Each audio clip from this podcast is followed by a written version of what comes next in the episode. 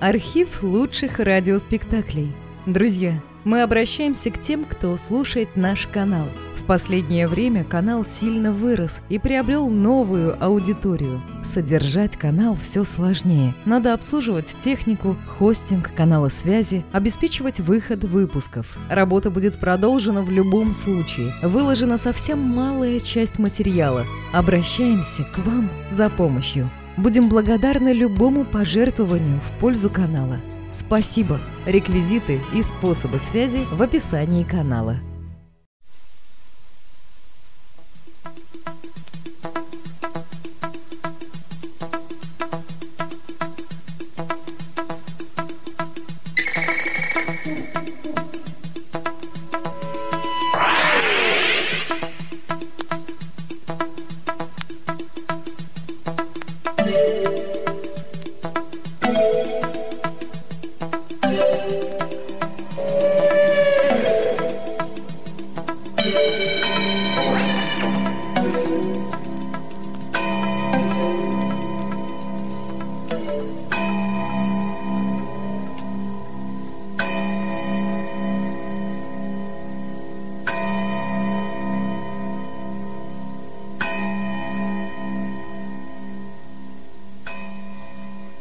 Мы сидели вчетвером у камина. Разговор зашел о нераскрытых преступлениях, за которые никто не понес наказание. Высказались по очереди я, доктор Ллойд и мисс Мартл. Промолчал лишь один человек, тот, кто по общему признанию имел больше прав выразить свое мнение, нежели кто-либо другой – Сэр Генри Клиттеринг, отставной комиссар Скотленд-Ярда, молча покручивал или скорее поглаживал усы и слегка улыбался каким-то своим мыслям. Сэр Генри, если вы ничего не скажете, я закричу. Много ли преступлений остаются безнаказанными? Вам мерещатся газетные заголовки – Новый провал Скотланд-Ярда, а дальше следует целый список неразгаданных тайн. Который, как я полагаю, составляет лишь незначительный процент от общего числа. Вот именно, вот именно. О сотнях раскрытых преступлений, виновники которых несут заслуженную кару, редко трезвонят в печати. Но ведь речь-то идет совсем не об этом. Разве не так? Говоря о необнаруженных и нераскрытых преступлениях вы имеете в виду разные вещи. Под первую категорию попадают все преступления, о которых Скотланд-Ярд даже понятия не имеет, о которых никому ничего не известно, как будто их и не было. Но таких, я полагаю, не столь уже и много. Ой ли, ой ли. Хм, сэр Генри, уж не хотите ли вы сказать, что их действительно так много? А, по-моему, их должно быть несметное множество. Мисс Марпл, дорогая моя. Разумеется, многие люди глупы. А глупых, что бы они ни сделали, рано или поздно находят. Но и не глупых людей тоже много. И прямо дрожь пробирает, как подумаешь, чего они могли бы натворить, не будь у них глубоко укоренившихся принципов. Да, да, есть много неглупых людей. Как часто какое-нибудь преступление выплывает на свет Божий из-за явной промашки преступника. И каждый раз вы задаетесь вопросом, а было бы оно раскрыто, не случись этой промашки? Это же очень серьезно, Глиттеринг. Весьма серьезно, право. В самом деле? Что вы хотите сказать этим своим в самом деле? Разумеется, это серьезно. Ну, вы говорите, преступление остается безнаказанным, но так ли это? Ненаказанным законом? Возможно. Но ведь причины и следствия действуют вне рамок закона. Заявлять, что каждое преступление несет в себе и наказание за него, это значит повторять избитые истины. Но, по-моему, нет ничего справедливее этого утверждения. Возможно, возможно. Но это не умаляет серьезности. Э, серьезности. Сэр Генри Клиттеринг улыбнулся. 99 человек из 100, несомненно, придерживаются вашей точки зрения. Но знаете ли, на самом деле важна не вина, а невинность. Вот чего никто не хочет понять. Я, во всяком случае, вас не понимаю. А я понимаю. Когда миссис Трент обнаружила, что у нее в сумке недостает полукроны, больше всех от этого пострадала приходящая прислуга, миссис Артур. Разумеется, Тренты грешили на нее, но, будучи людьми добрыми и зная, что у нее большая семья и пьющий муж, ну, они, естественно, не хотели доводить дело до крайности. Однако относиться к ней стали иначе и уже не оставляли на нее дом, когда уезжали. И она эту перемену в отношении сразу же почувствовала. Другие люди тоже начали думать о ней плохо. И вдруг обнаружилось, что виновата гувернантка. Миссис Трент увидела через дверь ее отражение в зеркале. Чистейшая случайность, хотя лично я предпочитаю называть это проведением. Да, мне кажется, сэр Генри именно это имеет в виду. Большинство людей интересовал бы лишь один вопрос. Кто взял деньги? Оказалось, что это был человек, на которого и не подумаешь. Ну, прямо как в детективных историях. Но единственным человеком, для которого исход дела действительно стал вопросом жизни и смерти, была бедная миссис Артур. Совершенно ни в чем не повинная. Вы ведь это хотели сказать, не так ли, сэр Генри? Да, мисс Марпл, вы попали в точку. Этой вашей приходящей прислуги повезло. Ее невиновность была доказана. А вот некоторым людям приходится всю жизнь нести бремя несправедливых подозрений. Вы вспомнили какое-то дело, сэр Генри? Да, именно так. Один весьма Весьма любопытный случай. Мы полагаем, что это дело об убийстве, но у нас нет никакой возможности доказать это. Наверное, яд. Что-нибудь такое, от чего не остается никаких следов. Доктор Ллойд беспокойно заерзал, а сэр Генри покачал головой. Нет, мне неизвестно яд с наконечника стрелы южноамериканского индейца. Нет, я бы хотел, чтобы это было нечто подобное. Но дело куда прозаичнее. Оно настолько прозаично, что нет никакой надежды изобличить виновного.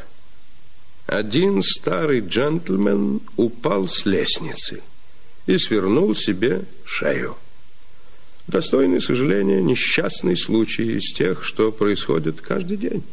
Но что же все-таки случилось? Кто знает.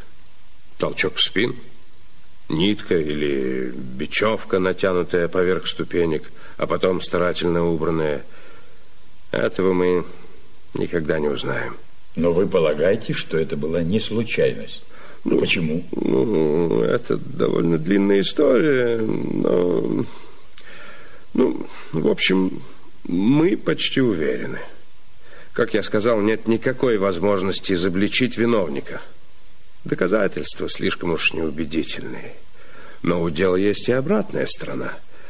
Та, о которой я говорил. Видите ли, это могли совершить четыре человека. Один виновен, но другие-то трое невинны. Если не установить истину, эти трое так и останутся под ужасной тенью подозрения. Мне кажется, что вам лучше поведать нам свою длинную историю. Ну что ж, пожалуй, я могу ее и сократить. Во всяком случае, начало я дам в сжатом виде. История эта о немецком тайном обществе «Черная рука», действовавшем на манер мафии, ну, или того, что большинство людей понимает под словом «мафия». Система шантажа, террора. Эта организация внезапно возникла после войны и разрослась до поразительных размеров. Жертвами ее стало бесчисленное множество людей. Властям не удавалось добраться до ее корней, так как ее тайны ревниво охранялись, а найти человека, которого удалось бы заставить выдать организацию, было почти невозможно. В Англии о ней почти ничего не знали, но в Германии она парализовала жизнь страны.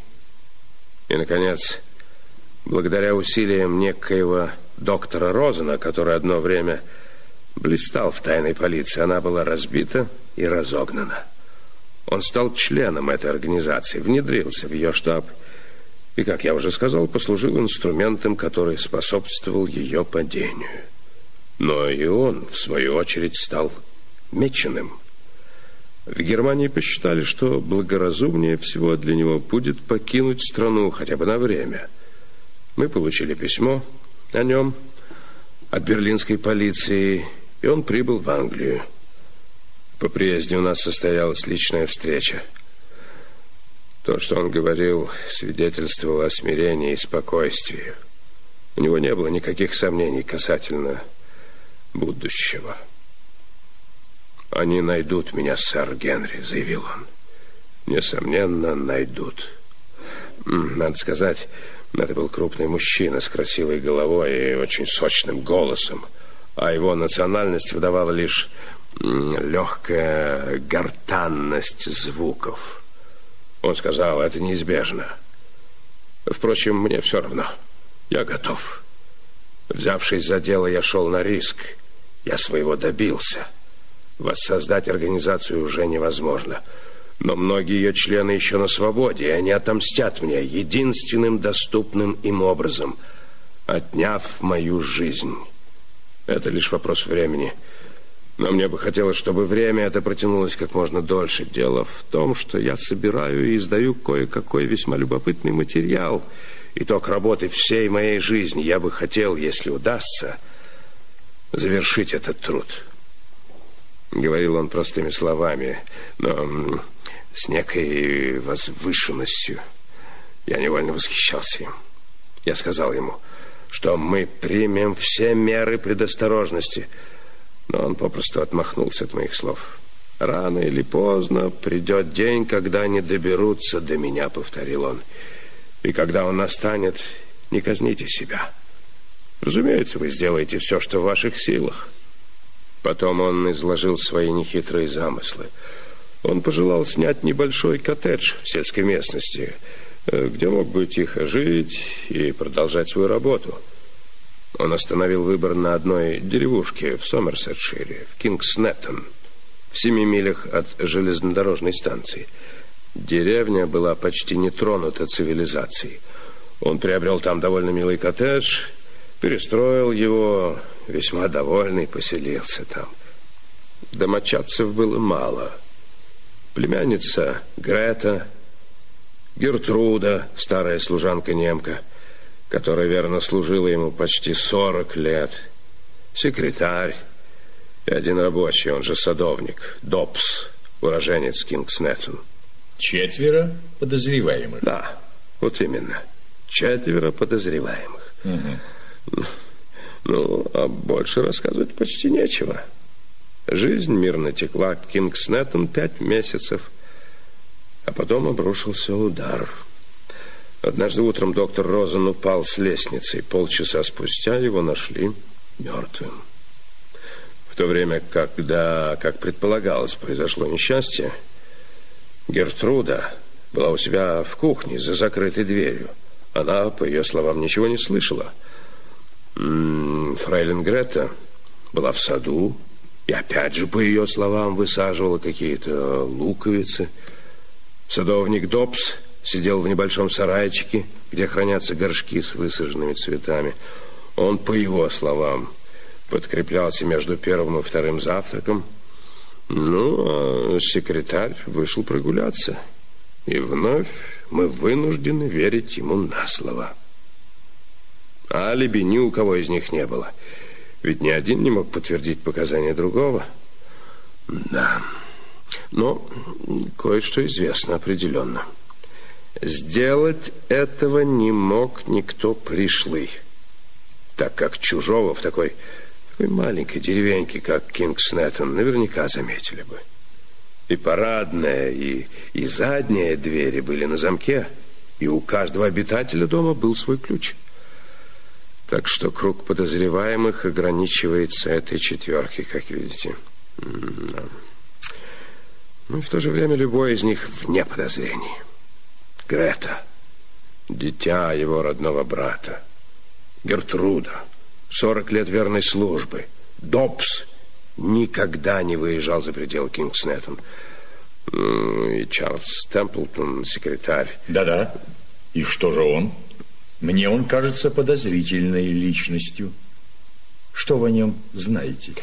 Да именно то, что я о нем знал, освободило его от суда. Во всяком случае, в то время. Видите ли, Чарльз Темплтон был одним из моих людей. Ах, вот как? Да. Мне хотелось иметь кого-нибудь на месте и в то же время избежать деревенских пересудов. Розану действительно был нужен секретарь. Я поставил на эту работу Темплтона. Он джентльмен, бегло говорит по-немецки, человек весьма способный. Но кого же вы в таком случае подозреваете? Все они кажутся такими благонадежными. Да, да, да, да, внешне все так. Но можно посмотреть на дело и с другой точки зрения. Фрейлин Гретта приходилась ему племянницей. Так. Но война не раз нам доказала, что брат может пойти против сестры или отец против сына и так далее. А самые милые и нежные из молодых девушек совершали порой поразительные поступки.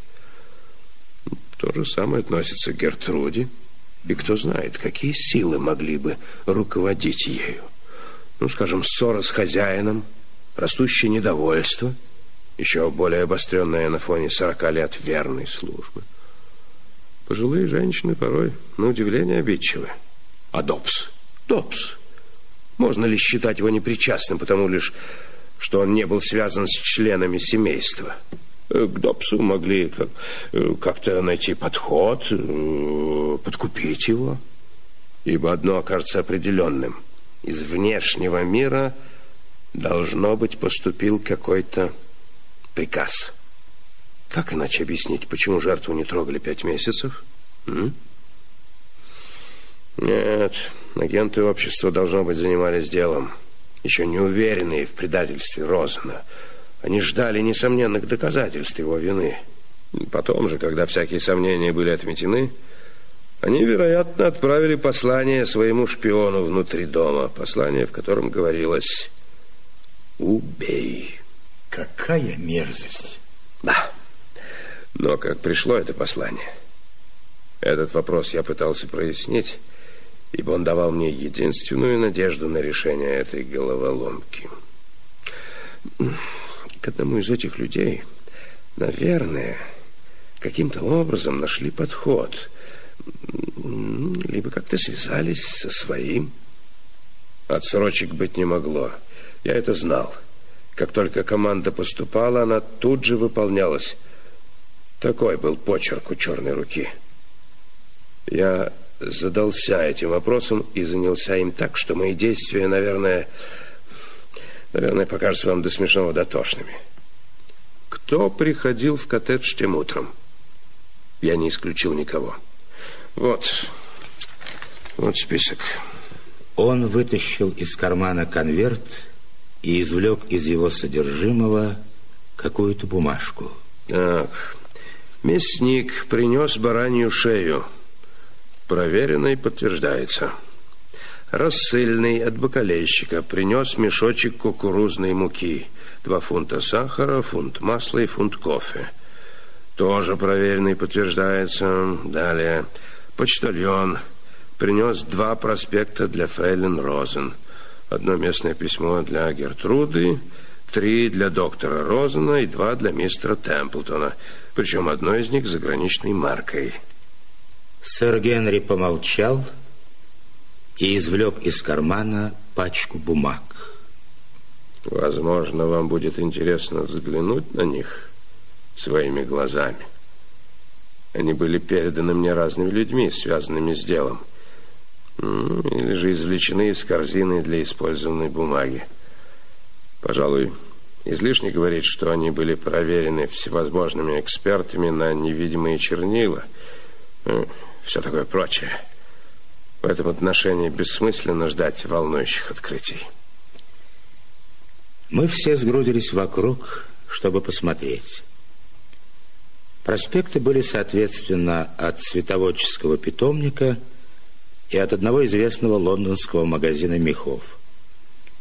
Два счета, адресованные доктору Розену. Один местный за семена для сада, а другой из некой лондонской фирмы канцелярских принадлежностей. Письмо, адресованное ему, было следующего содержания. «Мой дорогой Розен, только что вернулась от доктора Ульриха Шпата. На днях видела Брайана Джексона. Они с Енохом Перри только что вернулись из Египта в Йорк. Не сказала бы, что завидую их поездке. Как я уже говорила, берегитесь одного человека. Ты знаешь кого, хоть и не согласен со мной. Твоя Георгина.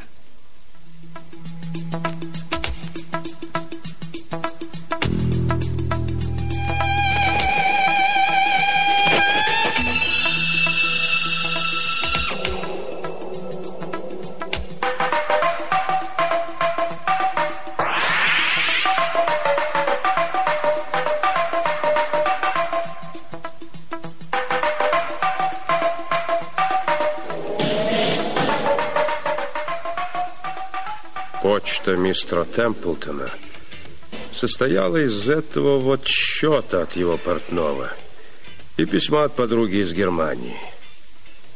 Последнее он, к несчастью, разорвал, когда прогуливался. А вот, наконец, письмо, полученное Гертрудой. «Дорогая миссис Шварц, мы надеемся, что вы сможете прийти на нашу вечеринку в пятницу». Викарий говорит и надеется, что вы придете. Приглашаются все как один. Рецепт для ветчины был очень хороший, и я благодарю вас за него. Надеюсь, что вы пребываете в добром здравии, что мы увидим вас в пятницу. Остаюсь преданная вам Эмма Грин. Доктор Ллойд улыбнулся. Мне кажется, тут все неподсудно. Ну, я так подумал. Но принял меры к тому, чтобы удостовериться, что некая миссис Грин действительно существует, и что церковная вечеринка действительно состоялась. Береженного, знаете ли, Бог бережет. Именно это всегда говорит наш друг мисс Марпл. Вы замечтались, мисс Марпл? О чем, позвольте спросить? Мисс Марпл вздрогнула. Ах, да, глупо, конечно. Но я просто задумалась, почему в письме доктору Розану так много разных имен?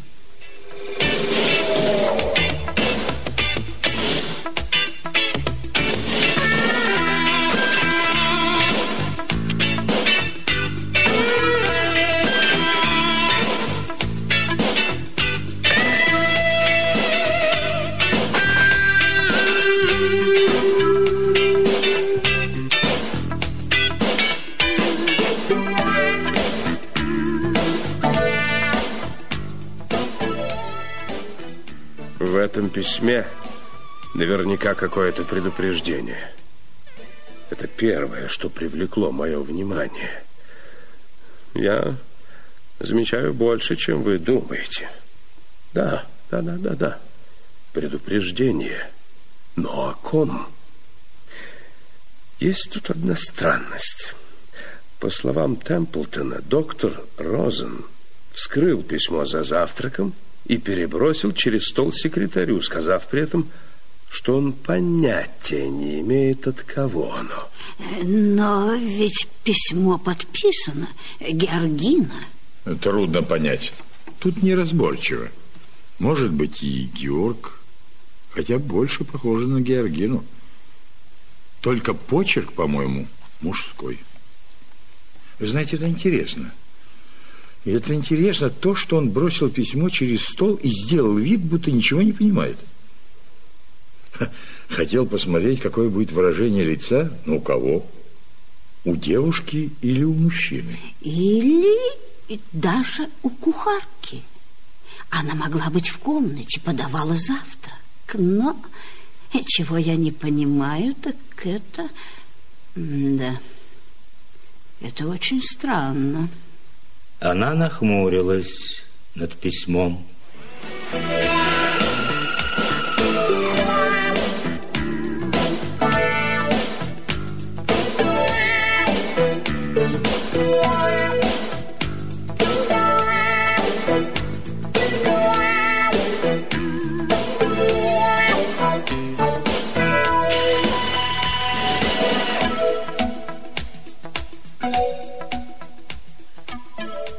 Почему секретарь разорвал другое письмо? Похоже... Ах, я даже не знаю. Это кажется странным. С чего бы ему получать письма из Германии? Хотя, разумеется, если вы говорите, что он вне подозрений... Но сэр Генри такого э, не говорил. Он сказал четверо подозреваемых, стало быть он включает в это число и мистера Темплтона. Разве не так, сэр Генри? Да, да, мисс Марпл. Горький опыт научил меня. Никогда не считай никого выше подозрений. Я только что объяснил, почему трое из этих людей могли в конце концов оказаться виновными. Как бы невероятно это не выглядело. Чарльза Темплтона я тогда исключал, но потом, следуя этому правилу, добрался и до него. Я был вынужден признать, что в любой армии, на любом флоте и в любой полиции есть некое число изменников. Как бы ни неприятно это сознавать. И я беспристрастно рассмотрел доводы против Чарльза Темплтона. Я задал себе почти тот же вопрос, какой только что задала мисс Марпл. Почему это он, единственный из всех, не смог предъявить полученное письмо, да еще из Германии? Почему вообще он должен получать письма оттуда? Последний вопрос выглядел невинно. Я задал его Чарльзу. Ответ был прост.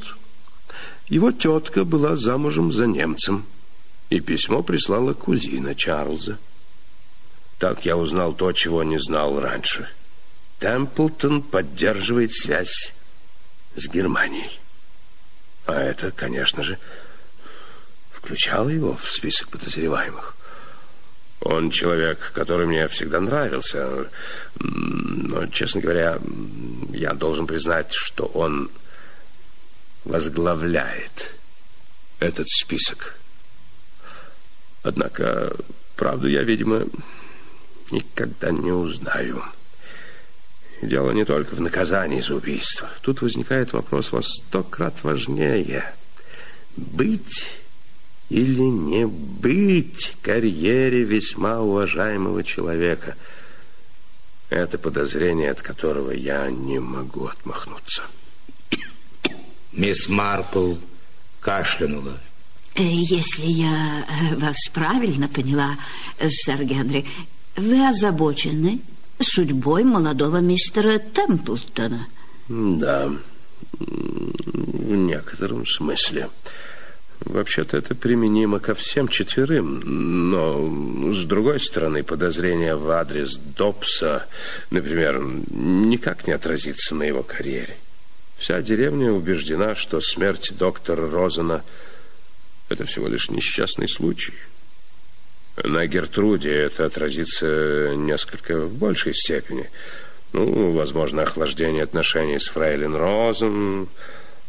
Впрочем, может статься ей все равно. Ну, что до Гретты Розен, то... Тут мы подходим к самому деликатному моменту. Грета – красивая девушка. Чарльз Темплтон – привлекательный молодой человек, и на пять месяцев судьба свела их вместе, лишив светских развлечений, вы понимаете меня. И случилось неизбежное. Они полюбили друг друга, даже если дело и не дошло до объяснения. И тут разражается катастрофа. Этому уже три месяца – Дня через два после моего выхода в отставку Грета Розен посетила меня. Она знала, что я в отставке, но хотела повидать меня по личному делу. Она походила вокруг около, но, наконец, спросила, что я думаю о том письме с немецкой маркой, которое Чарльз разорвал, из-за которого она вот так переживает. Все ли тут в порядке? Разумеется, она верит его объяснениям, но если б только она могла знать наверняка, вы понимаете? Она хочет верить, но мешает это ужасное подозрение, решительно отодвинутое на задний план сознания, но не изжитое вовсе. Я был с ней совершенно откровенен и спросил ее о том же. Я спросил ее, была ли она на пороге любви к Чарльзу, а он к ней. Да? Вероятно, ответила она. Да, я знаю, так оно и было. Мы чувствовали себя такими счастливыми, радовались каждому дню. Мы оба знали. А спешить было некуда. В нашем распоряжении было все время в мире – когда-нибудь он скажет, что любит меня, и я отвечу, что и я тоже. Но вы понимаете, о чем я? А теперь все изменилось. Между нами будто черная кошка пробежала. Мы сдержаны, не зная, что сказать при встречах. Возможно, он испытывает такие же чувства, что и я. Мы оба говорим себе, ах, если б только знать наверняка... И вот поэтому я прошу вас, сэр Генри, скажите, что моего дядю убил не Чарльз Темплтон. Скажите, умоляю вас. Но я не мог. Подозрение, ставшее между ними, будто призрак, который не загонишь обратно в могилу. Он будет все больше отдалять друг от друга этих двух людей. Сэр Генри откинулся в кресло. Его лицо казалось усталым и бледным. Раз или два он с безнадежным видом качнул головой. И тут уж ничего не поделаешь. Он снова выпрямился, и на лице его заиграла странная улыбка. Если только нам не поможет мисс Марпл, у меня такое чувство, что это письмо по вашей части. То, в котором говорится о церковной вечеринке. Может, вы сумеете как-то помочь этим двум беспомощным молодым людям, жаждущим счастья? За этим странным призывом таилось нечто серьезное. Он давно узнал цену умственным способностям мисс Марпл – он смотрел через стол, и в глазах его было нечто очень похожее на надежду. Мисс Марпл снова кашлянула и разгладила свои кружева. Письмо совершенно ясное.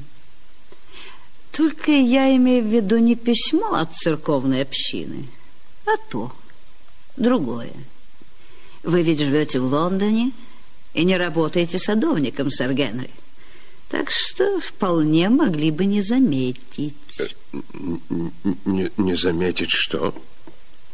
Мисс Марпл протянула руку и взяла проспект. От цветоводческого питомника. Открыв его, она не без удовольствия прочла вслух.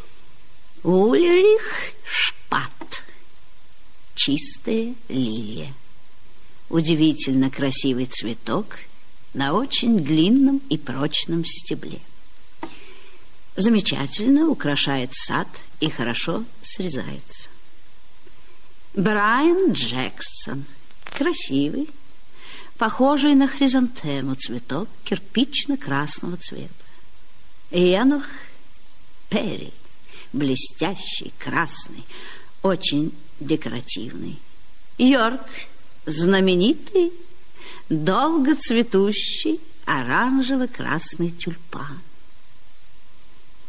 Из начальных букв названия этих цветов складывается слово «убей».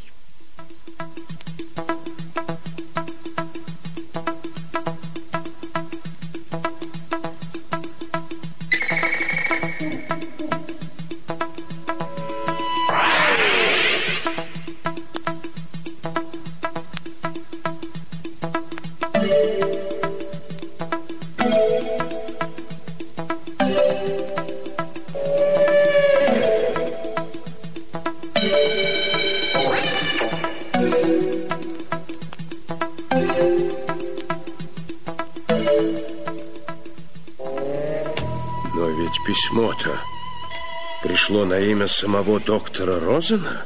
В том-то и весь фокус. Да еще предупреждение. Что сделает человек, получив письмо от неизвестного корреспондента? Разумеется, швырнет его секретарю. Ах, стало быть, в конечном счете... Нет, не секретарь. Тут-то и становится совершенно ясно, что это не он. Будь так, он ни за что не допустил бы, чтобы потом это письмо нашли и никогда не уничтожил бы то другое с немецкой маркой. Его невиновность, да позволено мне будет употребить это слово, прямо светится. Ну, тогда кто? Ну, это же очевидно. За столом был еще один человек. И он, что вполне естественно при данных обстоятельствах, протянул руку за письмом и прочел его. Наверняка так явно и было.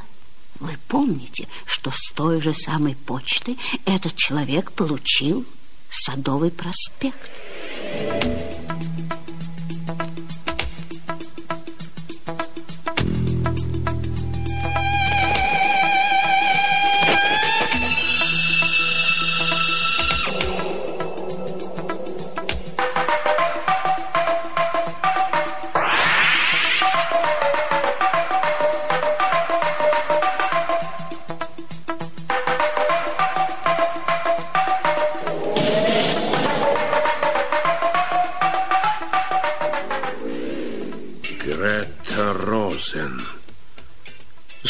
ее приход ко мне... Мужчинам такого не понять. А вот мы, женщины, к сожалению, много знаем о представительницах слабого пола. Я не сомневаюсь, что между ними возник барьер.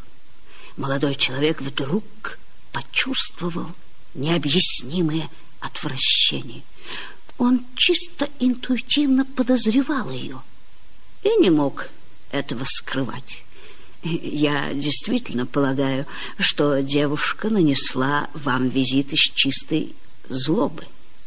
Она была в полной безопасности, но всеми силами желала навлечь еще большее подозрение на мистера Темплтона. Ведь только после разговора с ней – вы стали подозревать его э, по-настоящему. Да, но она не сказала ничего такого, чтобы... Просто мужчинам этого не понять. Подозрение-то родилось? Значит, эта девушка останется безнаказанной. Она совершила зверское преступление. О, нет, Генри, безнаказанной Грета Розен не останется. Вспомните, что вы сами говорили совсем недавно. Во-первых, она связалась с шантажистами и террористами, людьми, от которых не увидят ничего хорошего и которые, вероятно, доведут ее до прискорбного конца. Мистер Темплтон, поскольку мы озабочены невинными, а не преступниками, наверняка женится на своей немецкой кузине. То, что он разорвал письмо, довольно подозрительно, но не в том смысле, а совсем в другом. И показательно, он просто боялся, что письмо увидит Грета и попросит разрешения прочесть его. И, как я полагаю, у них действительно был легкий флирт. Что касается Добса, то для него эта история значения не имеет. Он, по вашим словам, озабочен лишь тем, как бы перекусить в одиннадцать часов. А вот бедняга Гертруда... Она напомнила мне об Энни Полтни. Ах, бедная Энни Полтни. Полвека верной службы и в награду подозрений в уничтожении завещания миссис Лэм. Доказать, правда, ничего не смогли, но преданное сердце бедняжки чуть не разорвалось. И только после ее смерти завещание отыскалось в потайном ящике комода, куда его для сохранности положила сама старая миссис Лэм. Но для бедной Энни уже было слишком поздно. Вот почему. Мне жаль эту старую немку. Пожилой человек очень раним. Вы ведь напишете ей, а, сэр Генри, и сообщите, что ее невиновность установлена. Представляете, какие мучительные думы одолевают ее после смерти хозяина? Да, непременно напишу, мисс Марпл. Наверное, мне вас никогда не понять. Вы вечно высказываете точку зрения, совершенно не похожую на ту, какую я от вас жду. Боюсь, мои взгляды довольно ограничены. И я ведь почти не выезжаю из Сент-Мэри-Мид. И однако вы разрешили загадку, которую можно назвать международной тайной. Ведь вы разрешили ее, и я в этом убежден. Мисс Марпл покраснела, потом едва заметно заважничала. Вероятно, по сравнению со средним уровнем моего поколения, я получила неплохое образование. У нас с сестрой была немецкая гувернантка, весьма сентиментальное создание. Она научила нас языку цветов. Совершенно позабытая теперь наука, но очень красивая. Желтый тюльпан, к примеру, означает безнадежная любовь. Тогда как китайская астра я умираю от ревности у ваших ног. А, то письмо было подписано Георгина, а по-немецки Георгин. Далее, разумеется, подпись. Подпись проясняла все. А, жаль, не могу припомнить, что означает «далее». Память уже не та. Во всяком случае, она не означала смерть. Воистину так. Как хорошо, что у человека есть цветы и друзья. Ха. Нас она ставит на второе место, вы заметили? Когда-то один человек, о, это было очень давно, каждый вечер присылал мне пурпурные орхидеи. А это что означает? Это означает, жду вашей благосклонности. Сэр Генри как-то по-особому кашлянул и отвернулся. А, вспомнила. Дали означают предательство и обман.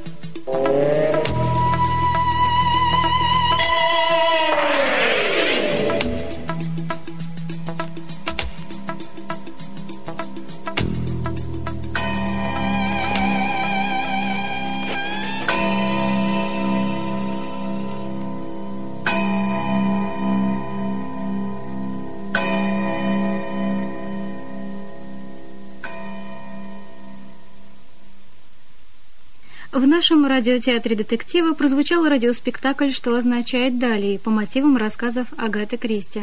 В постановке были заняты артисты Татьяна Тарасова, Геннадий Богачев, Всеволод Кузнецов и Евгений Агафонов. Запись из фондов радио.